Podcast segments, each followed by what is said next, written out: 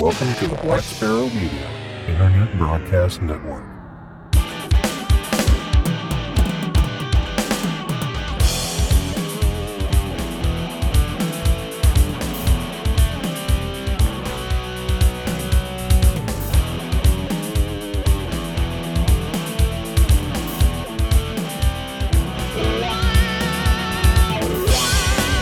You're listening to Linux in the Ham Shack. LHS is a podcast about Linux, open source, and amateur radio for everyone. Now, here are your hosts Russ, K5TUX, Cheryl, W5MOO, and Bill, NE4RD. Well, hello everybody and welcome. You have tuned in to episode number 270 of Linux in the Ham Shack. And tonight, uh, there's only two of the three of us here tonight. I'm Russ K5TUX, and Cheryl is off doing other things, being productive in other ways, uh, W5MOO. But we do have. Bill, NE4RD. Good evening. All right, very good.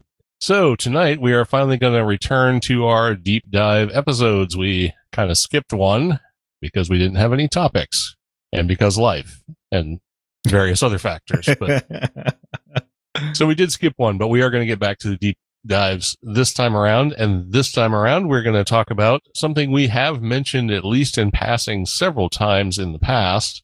It's a logging application, but it's one that's web hosted, but has a self hosted component, also has an API, and is produced and distributed by the ARRL. And of course, you should already know at this point that we're talking about Logbook of the World and its associated application, Trusted QSL. So this time we're going to take a, a, deeper look into Trusted QSL, uh, what it is, how to download and install it, basic operating as far as doing your logging, maintaining your certificates, because this is a uh, signed, cryptographically hashed mechanism for storing logs so that authenticity can be guaranteed and several other factors about Trusted QSL. And it is a cross platform application. It is available for all of the platforms out there. The source code is released by the ARRL. Current version is 2.4.3. And one thing I did not look up is the license for the source code. So let's take a quick look. Oh my God. Where did I just put that? the, license for the code? Well, yeah, I was just gonna be, uh, uh, oh, where, oh, where, where's it at? Source. You don't have just a license file? I figured it might be published on the website if it's not in like the README. It's not in the README. It's not in the README. License. Oh, there's a, there's a license file. License. There you go. Copyright Amateur Radio Relay League. Ah, so it's not open source. Well, it is open source, but it's not I mean, it's clearly open source because you can download the source. so that's interesting. so it's it's open source, but it's copyrighted. We come across this before? I'm sure that we have. Yeah. So, so, so you can download like freeware. This, yeah, I guess. So you can download and build the source, but you can't modify it. You can't do anything with it other than build it. Does the license actually specify yeah, redistribution and use in source and binary forms with or without modification are permitted, provided that the following conditions are met. So that uh, see, any redistribution of the source code must retain the above copyright notice and the list of conditions and the disclaimer shown. Uh, redistribution in binary form must reproduce the above copyright notice. Blah blah blah blah blah. Products derived from uh, or including this software may not use Logbook of the World, or LOTW, or any other amateur radio relay league incorporated uh, trademarks or service marks in their names without prior permission of the ARRL. Use of the software does not imply endorsement by the ARRL or the products derived from or including the software. And of course, you have your normal provided as is disclaimer. Okay, so did it maybe I glossed over it while you were reading it. Did it say something about modification? It says it can be incorporated in other software. Did it say it can be modified? Yes, yes. Okay. Very first uh, sentence. Yeah. With or without modification, it can be redistributed. Okay, then, well, that's a, let's say that's a really interesting license model. Yeah. Because it's technically open source, but they made their own.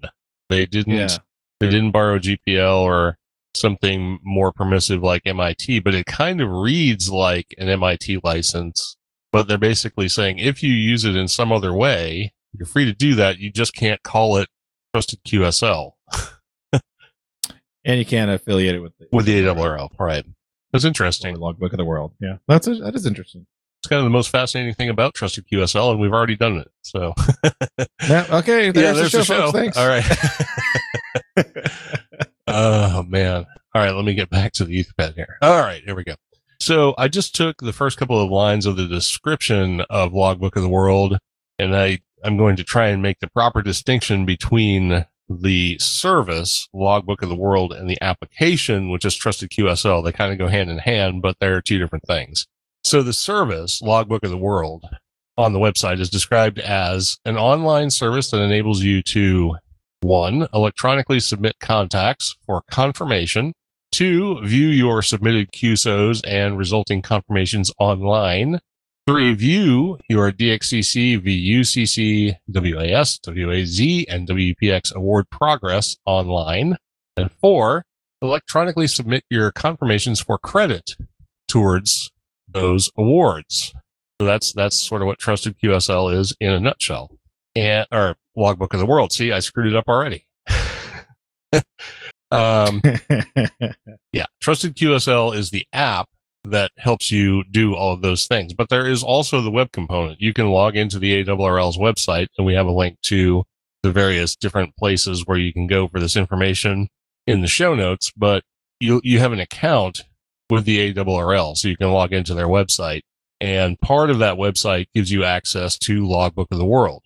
And when you're using the trusted QSL application, of course, when you import your data into it, then it's being sent up to the ARRL so it can be stored there and parsed and logged and statistics generated and all that kind of stuff. So, um, one thing I don't have in front of me is the actual application. So can you like run the application so you can look at it while we're talking about it? Yeah, I got everything here. Yeah. Okay. So before we actually take a look at the application itself, let's talk about getting the application. Because of course that's what you got to do first. So if you want to use Logbook of the World, you need to download the application because the first thing you have to do in order to use this is to get a certificate that actually signs your QSOs, you know, your logs before you upload them to the ARRL so that they can be cryptographically signed and authenticated. So the latest version of the application is 2.4.3 as of this date, and it is in some uh, distributions repos. For example, Ubuntu has it in their repo at 2.3.1, and Fedora Core 29 uh, has it at 2.4.2, so it's uh, much closer to the actual current version. Uh, the source code is available directly from the ARRL, so you can download and build it. It's a fairly simple build. It does have some dependencies. Um, those dependencies include uh, G++ and CMake, and you also have to have packages for, or the dev packages for, at least on Debian systems, OpenSSL, expat, zlib, BerkeleyDB, WXGTK, and curl. And I assure you that if you don't have these dependencies, it will blow up really quickly. Uh, yeah, mine didn't have Berkeley DB. um, one nice thing about it is it's very clear when the build fails which thing you're missing. And it's also done in such a way that if you're missing more than one thing, it will fail at a certain point. Then when you install that thing, it will just fail at the next point and so on and so forth until you actually have everything installed. It's like classic compiling. yep. Com- compiling uh, 100.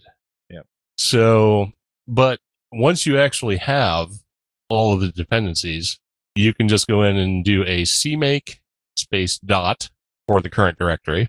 Once that builds successfully, you do a make that actually takes all the C++ code. I'm pretty sure it is C++. And I don't want to be wrong about that, but I'm pretty sure it is. Um, and when that finally finishes, then you do a sudo make install and actually build in the system. By default, the 2.4.3 version installs in user local. I think my earlier version actually installed in user, but I don't remember if that was because I gave it preferences or because that's where it installed by default. Uh, did you install it by source or by package? I installed it from the repo, so I didn't install it from uh, from source. I did download it, but I didn't try uh, actually compiling it. Okay, so yours. Well, I did try to compiling it, but I ran into the Berkeley DB thing, so I, I didn't go past that. okay, I got distracted with Android. so yours probably installed in user then, not in local. Yeah, so if I do a, a which on that, Yeah, if you do a which TQSL. which TQSL, so is, it's in yeah user bin. Yeah, user bin. Okay, yeah. See, that was where my earlier version was, and when I built it today, it actually put it in user local. So I don't know if that's a change in the way that it's produced.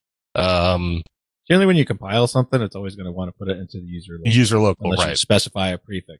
Right, but the default instructions, or at least like the quick install from the README file or the install file, whichever one it is, doesn't give you a whole lot of options. It just says do cmake dot make make install. It doesn't say here's all your options for like if you want to put in opt or whatever. it just says do this.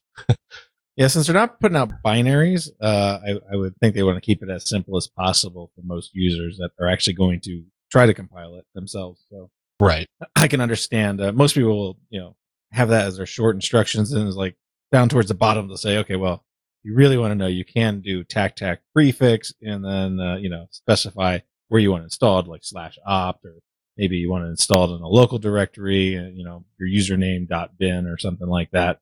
Um, you, you can override a lot of that stuff.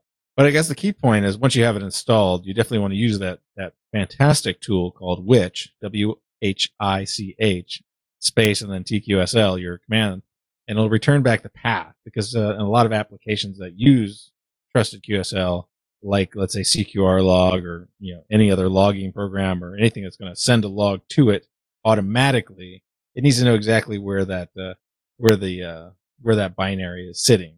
So you'll want to grab that path so you can pop that in there. Right. Some of them reference the actual install of TQSL and some probably use the API. Do you, are you aware of any of the ones that you use that actually have the API built into the application so that it can do Logbook of the World without having the app installed? Uh, no, I've never seen that. Okay. Apparently it is possible. We'll talk a little bit about the developer part of this in the API in a bit. Um, but they, they do publish an API and there is a library and there is documentation on the library. So we'll get to that. That's kind of toward the end. Uh, so once you get the thing installed, whether you've apt installed it or RPM'd or yummed it from a package, uh, you will have an application called TQSL, which is short for trusted QSL. And when you fire that up, it will give you a pretty simple window. It does give you access to a help file. Uh, the help is pretty thorough, so that's always a good thing. And that same help file is also available on the ARRL's website. So uh, there's a, lots of information there about installing the application, how to use it, so on and so forth. So when you start it up, if you've never used Trusted QSL before, the first thing you really have to do is get a certificate because the application is useless to you without it because you can't upload anything to the ARRL site unless it's signed. And the whole idea behind Trusted QSL in the first place is to make sure that your logs are verified. And that's so that when other people upload their logs, they can see that they're verified from the same person. And then when they're matched up for award processing and statistics generation and stuff like that, they can be sure that the log entries are correct. So there's a simple way to do that. And Bill will tell me the tab under which it is listed where you can request a cert because he's got the application open. Yes. so up at the top, you have the normal file and stuff like that. You have file, station, location, and call sign certificate. And you'll click the call sign certificate. And then there's one there that says request new call sign certificate. And when you request a new call sign certificate, it will ask you for some information. Uh, it'll ask you for your call sign and it will ask you what the date of your first QSL or QSO will be when you upload this. So the idea behind this is probably to set this to a date before you were licensed. Um, because you'll want to, because it, it keeps that date as a validity check. So it won't allow you to upload a QSL or, or QSO from a time before you specify. And I think it defaults to like 1954 or something. So so Uh, you should be covered. you should be covered, right? If you select that. And then it also asks you for an end date. And it says, if you still currently hold your active call sign, don't specify an end date because, of course, you're going to be uploading new QSOs. So you don't want to do that. So you just fill out the information, blah, blah, blah. click select or submit, and it will send off a request to the ARRL. Now, the FAQ says this request will be processed within one business day. And that's generally the case. And if they require any additional information from you, they will get in touch with you by email. And you do have to specify your email address in the request, I believe. Um, I don't remember all the fields because I don't have it in front of me. And I don't think Bill's requesting a new cert right now. So he doesn't know either. uh, let's see. So yeah, it gives you a call sign, DXCC entity. Yeah, the date. What what, what were you asking? The Uh, email part? address, how, how, oh, well, they can obviously look up by your call sign to, to get in touch with you if necessary, I'm sure. But, uh, yeah. yeah. So, okay. So it was the DXCC entity, which is a drop down. So it's easy enough to find, you know, which DX- DXCC entity you are. Uh, United States, by the way, is, uh, 291. Um, and of course, I don't know what any of the other ones are. Uh, so once you've done that, you'll, you'll eventually get your certificate and you'll get it, I believe, as a P12 file or a TQ6 or some, something like that. Um, and you have to import that. And that's under the same uh, heading where you request the new one. There's an option for importing a certificate, if I'm not mistaken. Correct. So It's a load. Loads call sign certificate. load call sign certificate, right? So you have to load your call sign certificate, and then this is one thing you have to really make sure to do, and it's something I have failed to do twice, and that is keep your certificate file. and to keep it somewhere safe, like where you won't lose it, like I have. Okay. this is uh this is something I'm gonna say with that. Okay, Um that that certificate will only load into the computer that you actually generated it on. So you do not have to keep the certificate. What you do is you actually back up the configuration once you've had loaded that.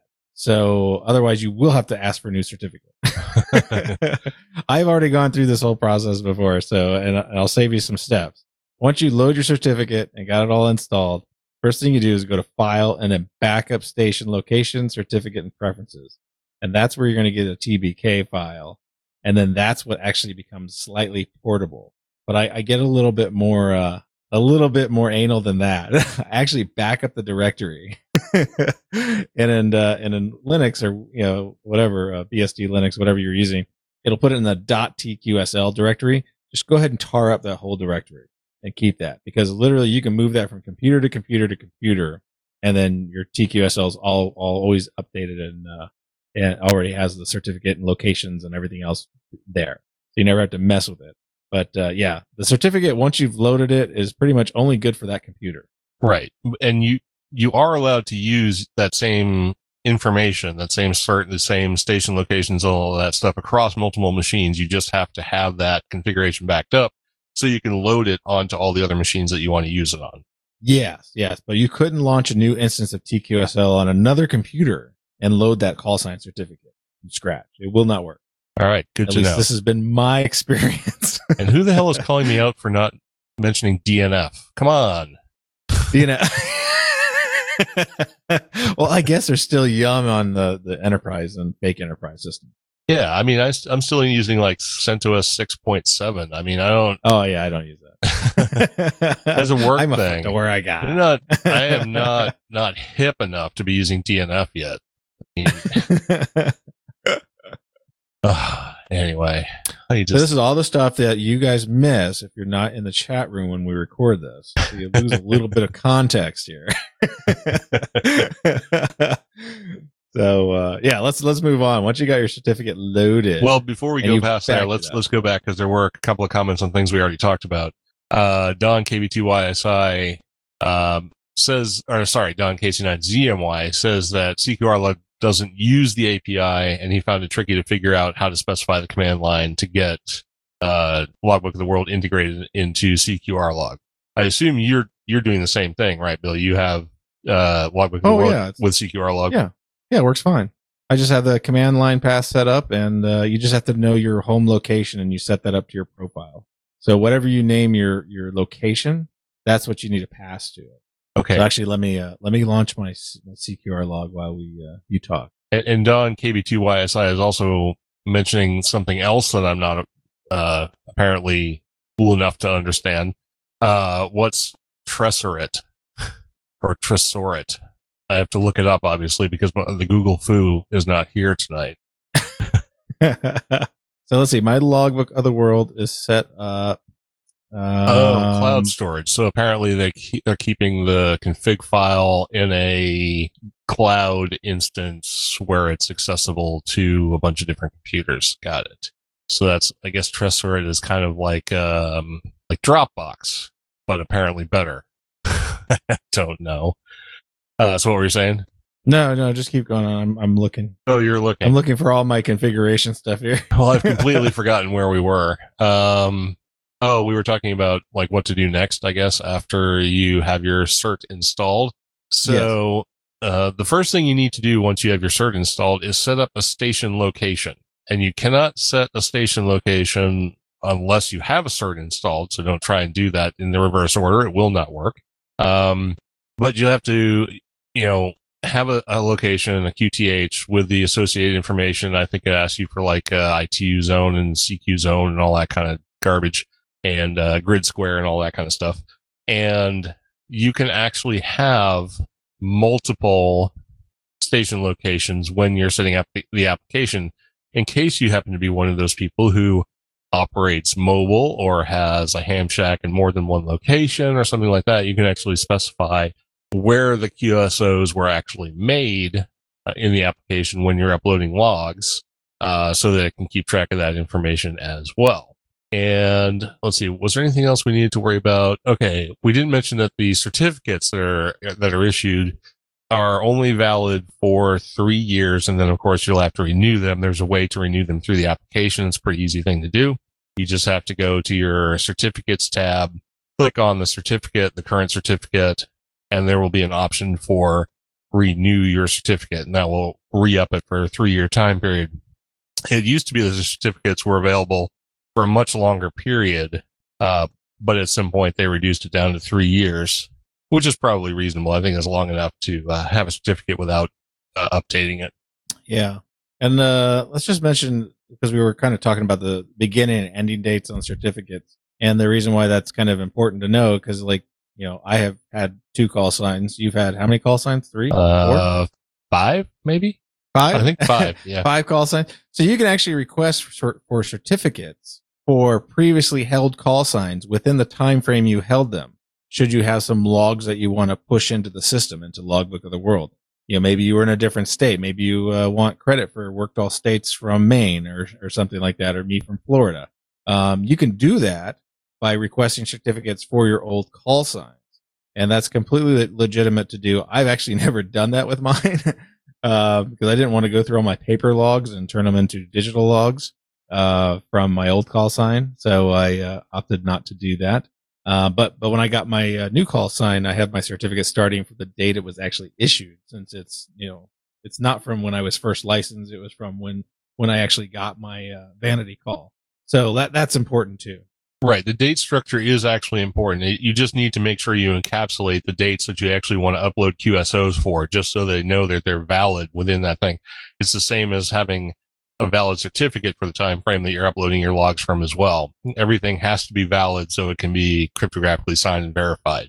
Um, so you set the screenshot here about QTH profiles. So you want to go over that? Oh no, yeah, I was just showing that to Don. Um, inside a CQR log, you actually establish your, your, your QTH or your profile, location profile inside the logging. And then I, you have that match, uh, your TQSL, um, location.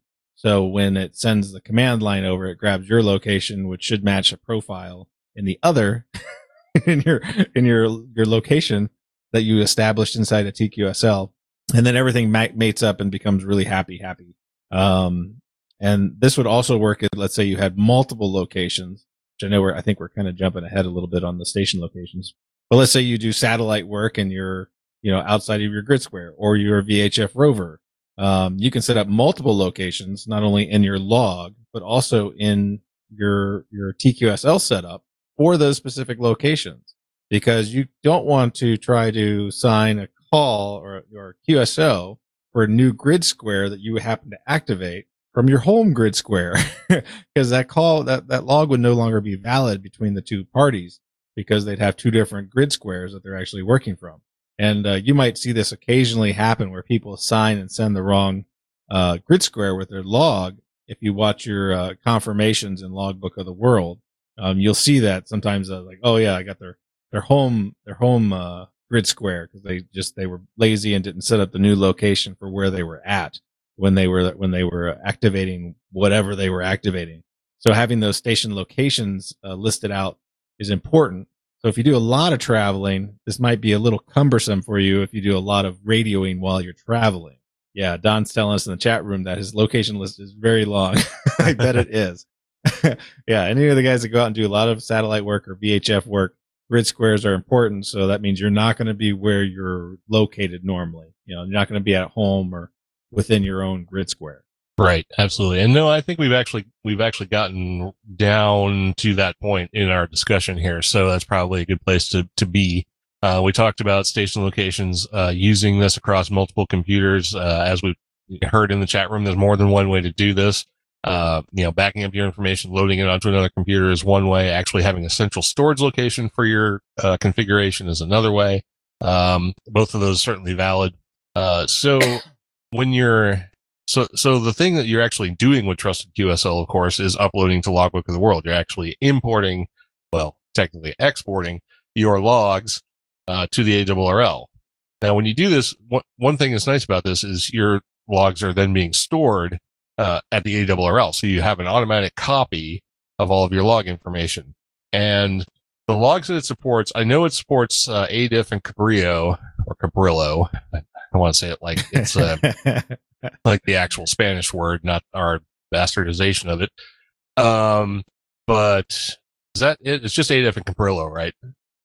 Yeah, that's that's primarily the two log formats that it'll read and consume, and it'll be able to sign and send. Um, I did want to make one more comment. Uh, I don't want to get too back and forth on this. No, that's fine. I, I think we're being Um, fairly consistent. Yeah, because I want more on this too.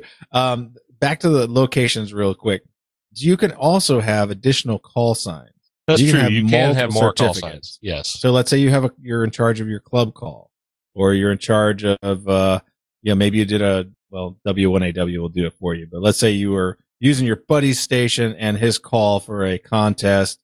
You're the guy that took all the logs. You can actually get the certificate to sign it and send in the log, um, for like, you know, a friend station or a shared station or something like that. So like that's, that's kind of cool too. You can have multiple certificates on here for multiple call signs. You know, I know some guys got like four or five club calls.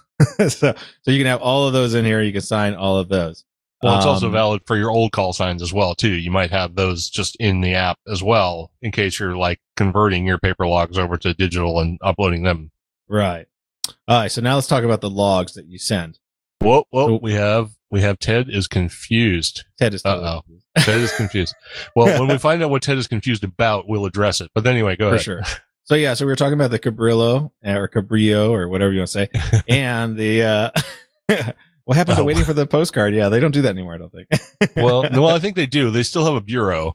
Uh, Oh, so you, you can do that stuff the old fashioned way, but no, no, he's talking about when you used to get your certificate password. oh, your from- certificate. yeah. They don't do Yeah. that anymore. They used Yeah, to actually send you the information by mail. That was the verification process. very bad. Yeah. They don't, they don't do that anymore. In fact, it says in their FAQ that they don't do that anymore.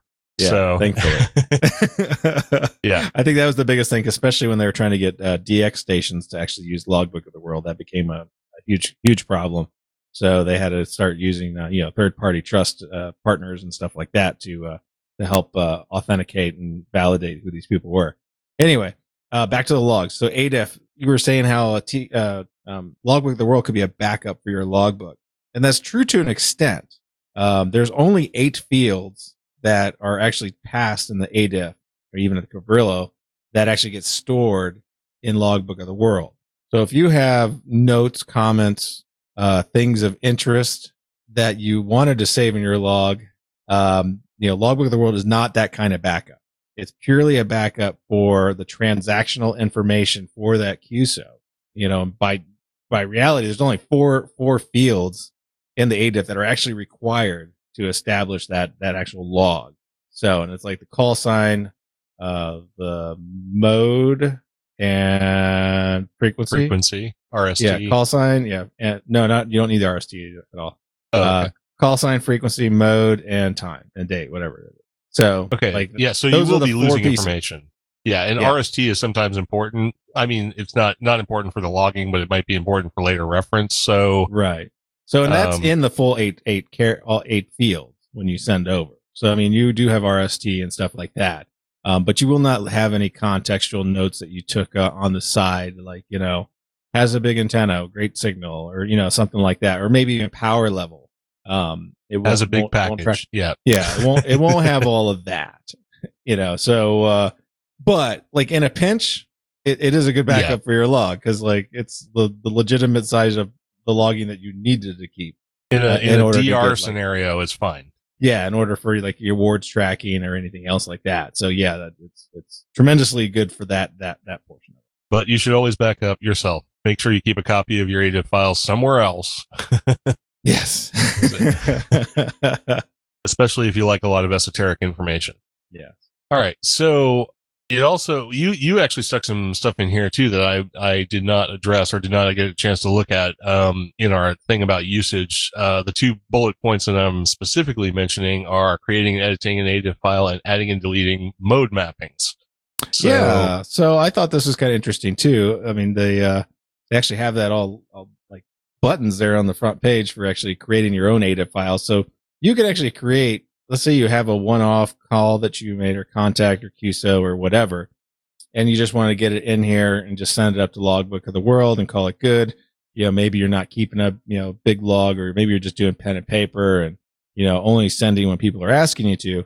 You can actually go ahead and create the ADIF the ADIF file directly inside of TQSL. You don't even have to have a logging program.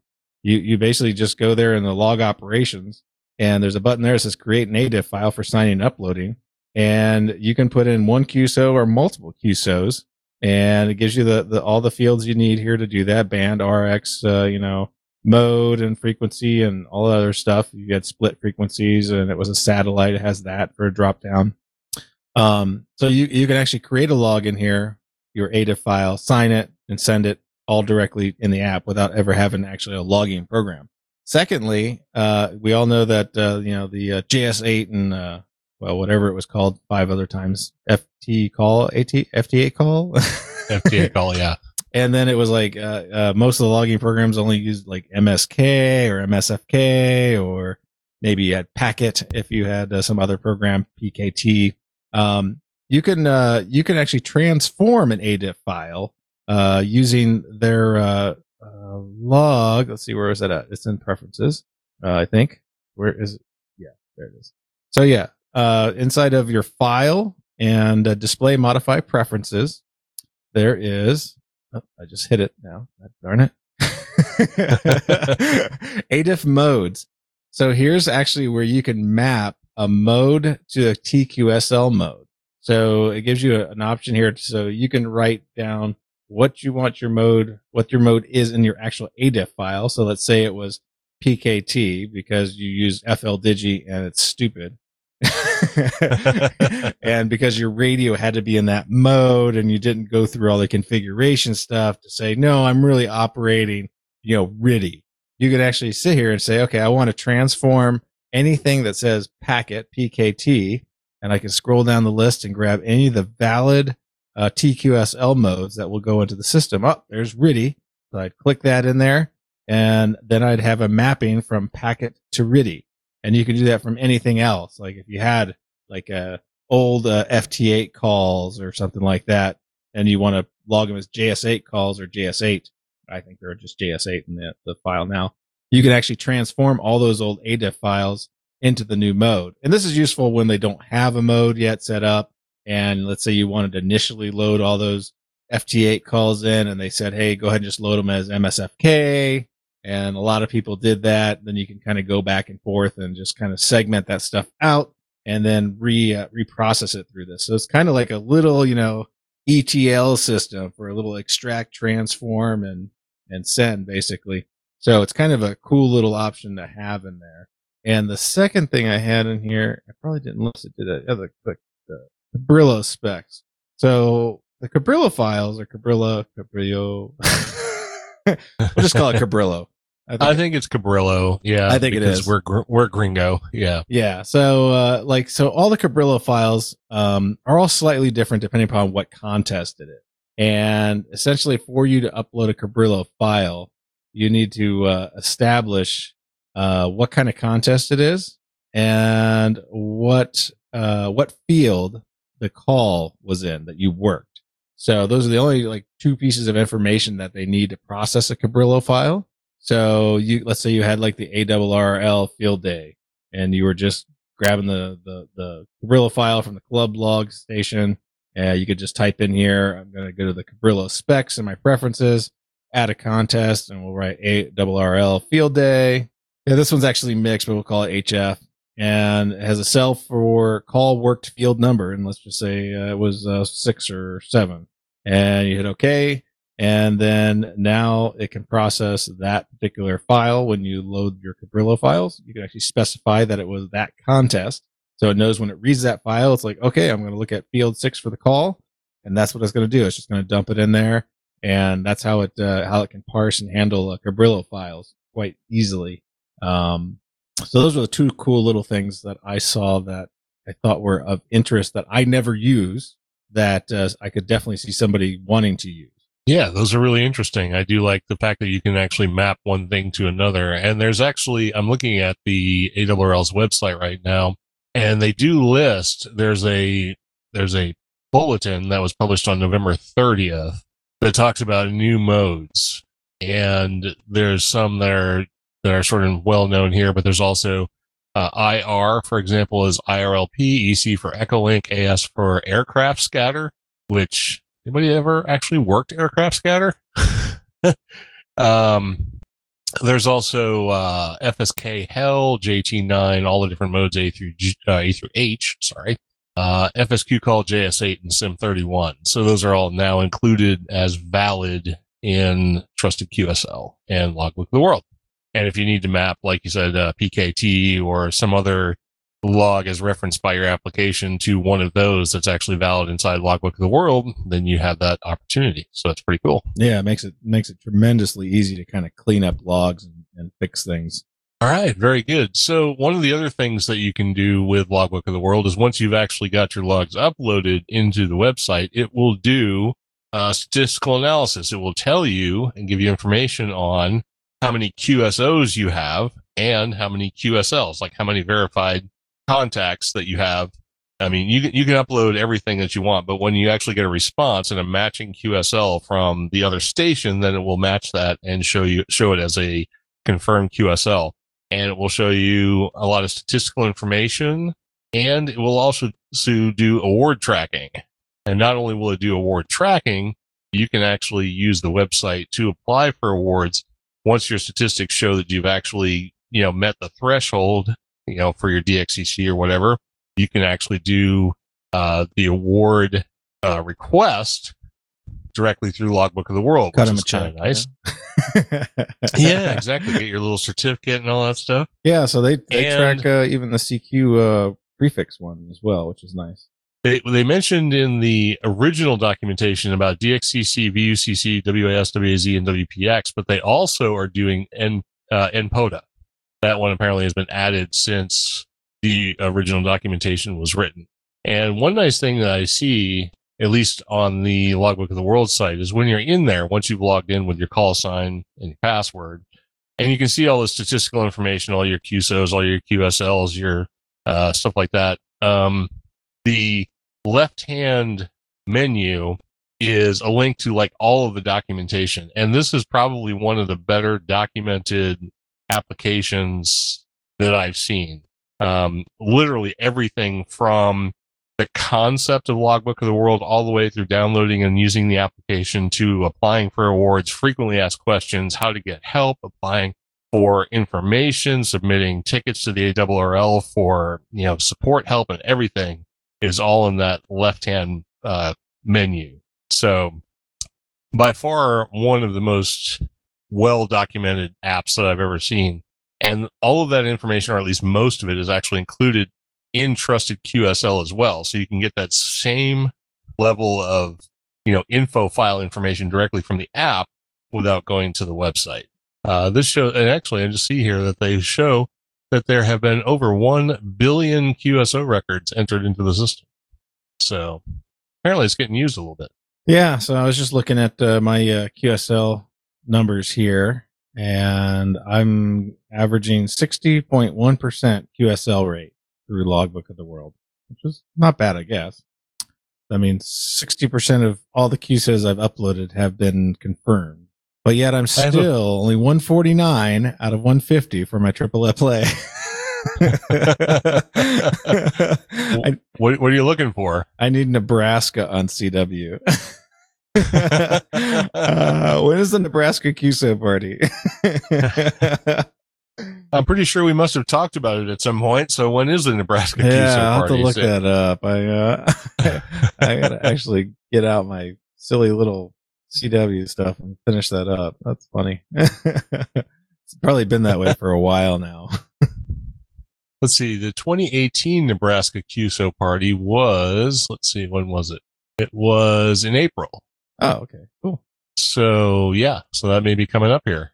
20, uh, 420, 420, 421. Oh, that isn't that like oh, it's on smoking pot? 420 yet. Yeah. I'm gonna be busy that day. I'm gonna be occupied. Occupado, amigo. Ocupado. Dave's not here, man. yeah, man. no. Bill's Bill's not here, man. Yeah. No, it's pretty cool. I mean, if you get a lot of your stuff in here, it, it's kind of interesting. I mean, like I've got worked all states, uh, multiple formats, like mixed. I have worked all states. JT65, I have worked all states. Phone, I have worked all states. Digital, I have worked all states. What else do I work all states in? On my five band, I'm 208. So what is that? Five times 50. So I'm still 42 short. I got a ways to go. Yeah, well, I got a long way to go. Yeah, so I got I don't have many. I got 5850. So 5850 records pushed in.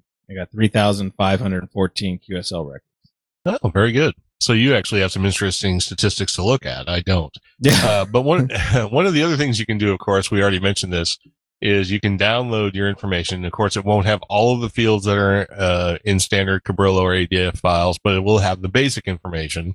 So if you need to recover your logs in a pinch, you can download them directly from the website.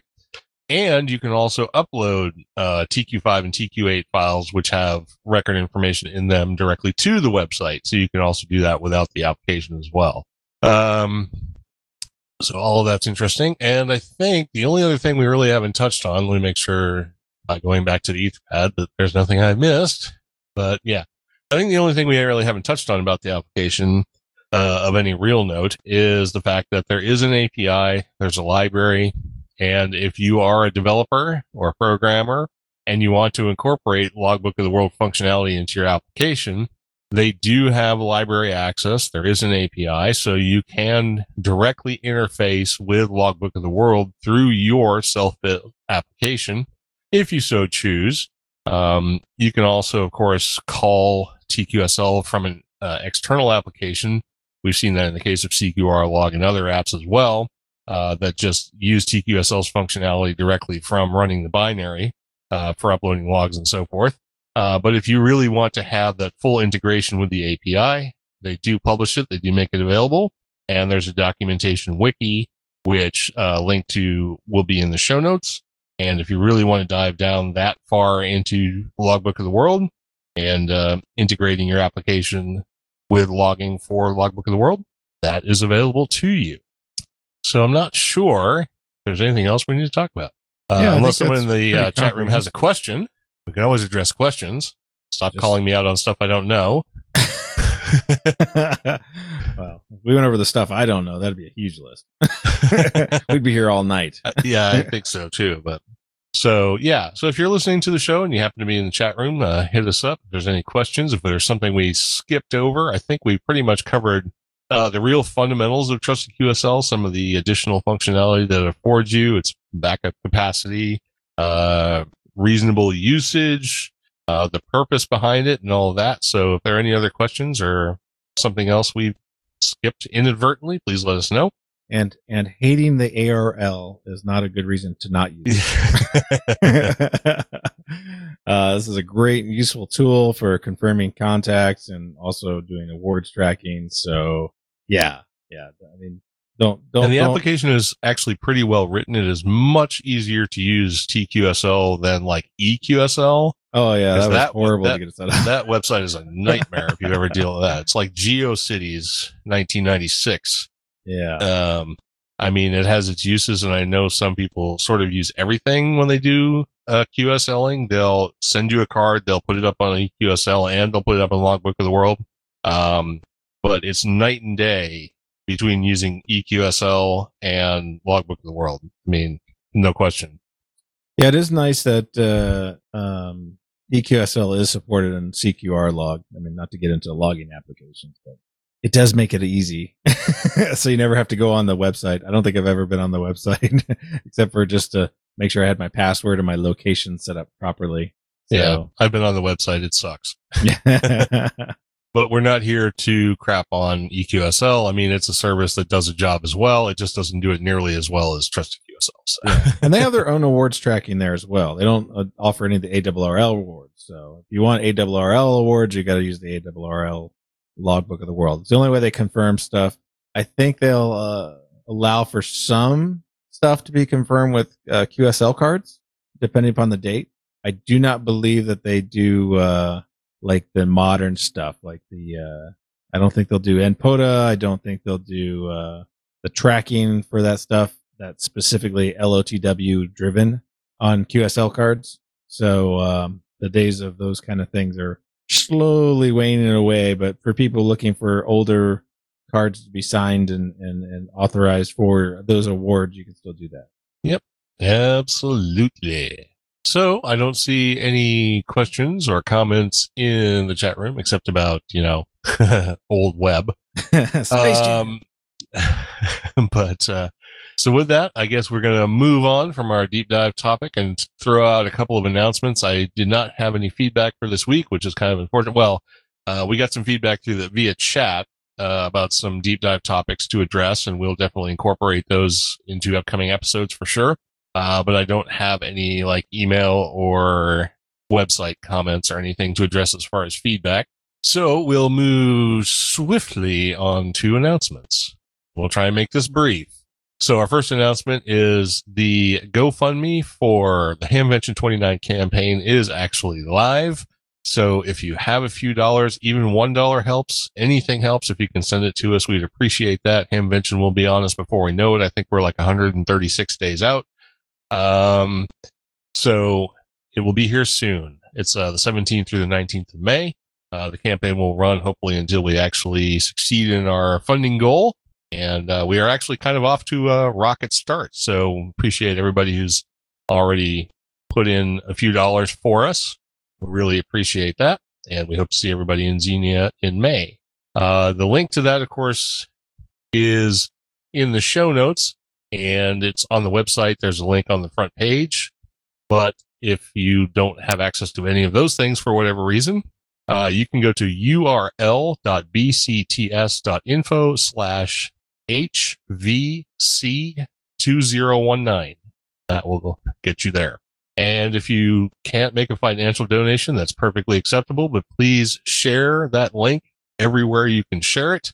And uh, you never know who has $5 in their pocket who can help us get to Hamvention. We appreciate it. And if a random bottle of, you know, scotch or whiskey just get dropped off at the booth, that's fine too, right?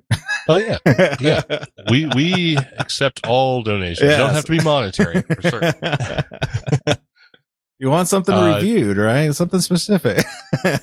yeah hey that's that's good i am I, I don't this this wasn't going to be mentioned at all but since it sort of came up that way i'm just going to throw it in here um, my old reviews i'm actually going to be encapsulating those and putting them up on youtube as audio content i'll probably do some sort of video overlay with them and then at some point i will be doing actual video reviews of this stuff. So uh, there's going to be a whole channel out there for anything. And when i actually get that finalized i'll let people know about it so they can do whatever they will with that.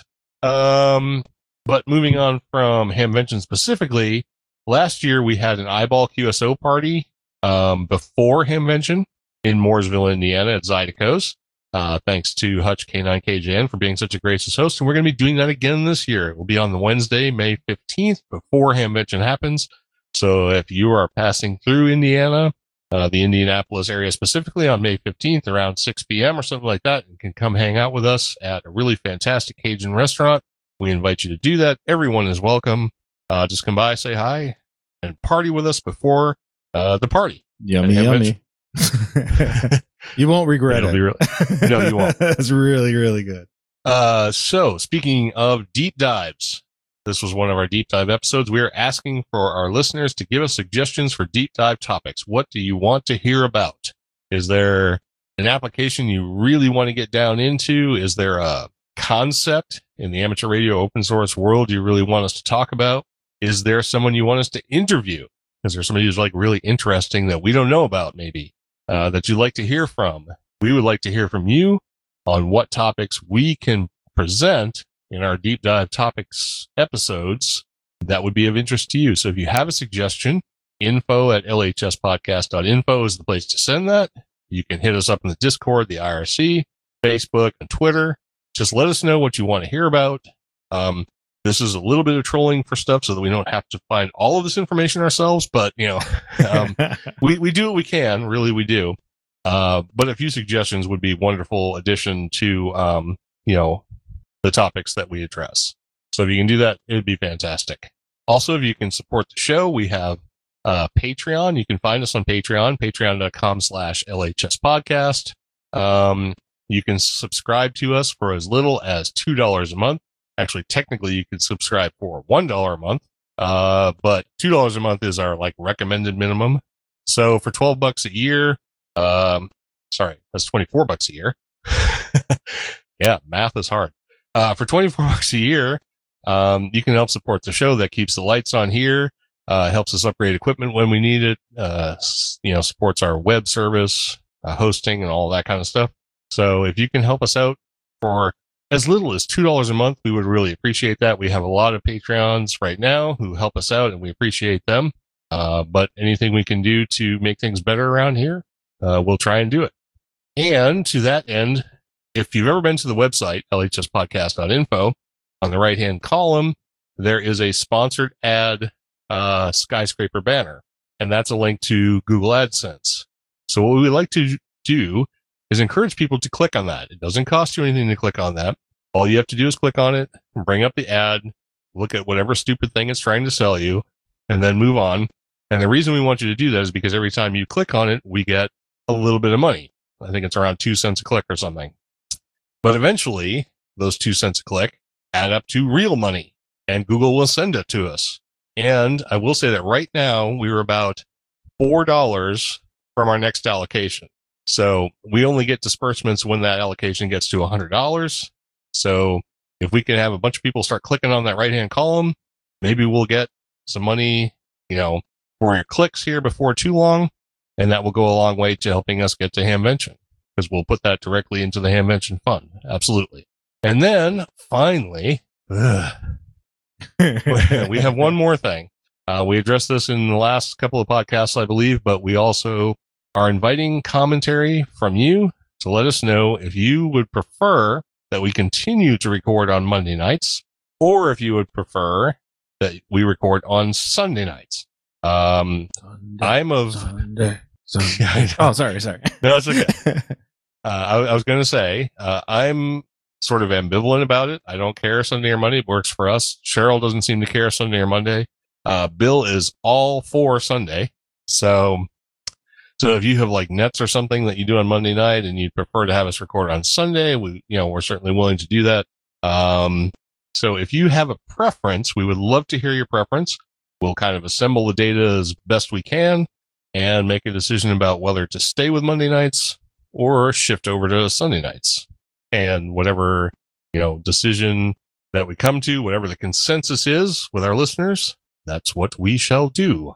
And with that, I think we're down to the end of this thing. Whew. Yeah. All right. Did So thanks, damage on this one. What's that? We did some damage on this one. I, yeah, we did. We did. We nailed it or something. like that show, right? Nailed it. well, Ted just put in a vote for Monday. Ted. Uh, Oh no, so, so Sunday night is all right. Oh, Sunday net is not net. Uh, Yeah, but he says he can multitask. So that that to me is a vote for Monday. KB2YSI Ah. says he doesn't care, so I'll, I'll call that a vote for Sunday. So so far we're we're even. Sunday, Sunday. More Sundays, and really, it's only for the people that actually show up in the chat room, and for the people that would think they could show up into the chat room. well, it's important for the because people they who, don't show up Mondays. Right. It's important for the people who could listen on Sunday but can't listen on Monday to be heard Yeah. here. So if, if you would like to listen to the podcast live, but you can't do it on Monday, but you could do it on Sunday, now is your chance to let us know.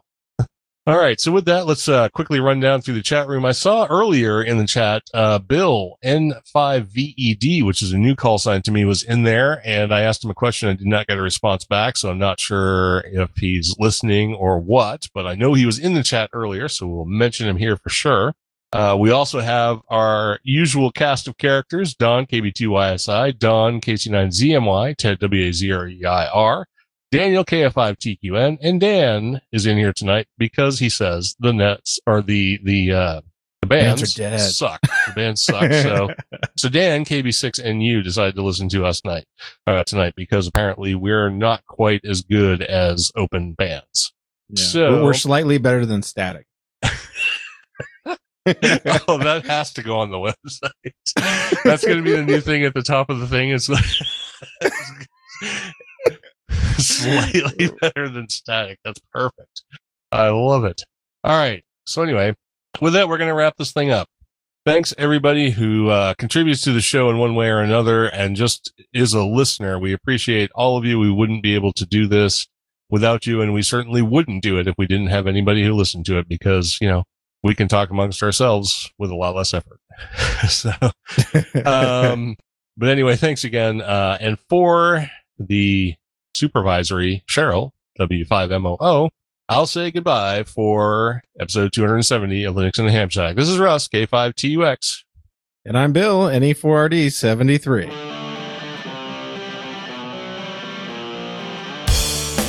Thank you for listening to this episode of Linux in the Ham Shack. LHS is a community sponsored podcast. Our website is located at lhspodcast.info. You can support the program by visiting the LHS Patreon page of patreon.com stroke LHS podcast or using the contribute link on the website. Get in touch via social media. The show has a presence on Google Facebook, Twitter, Discord, and YouTube. Or you can drop an email to info at lhspodcast.info or record a voicemail at 1 909 LHS Show. That's 1 909 547 7469. Visit the IRC channel, LHS Podcast, on the Freenode IRC network. Also visit the online merchandise store at shop.lhspodcast.info for fun and fashionable LHS merchandise. Become an ambassador and represent LHS at a Linux convention or Hamfest. Email ambassadors at lhspodcast.info or visit the website for details. The podcast is recorded live every Monday night at 8 o'clock p.m. Central Time. Connect to the stream at stream.blacksparrowmedia.net colon 8008 stroke LHS live. Until next time, over and out.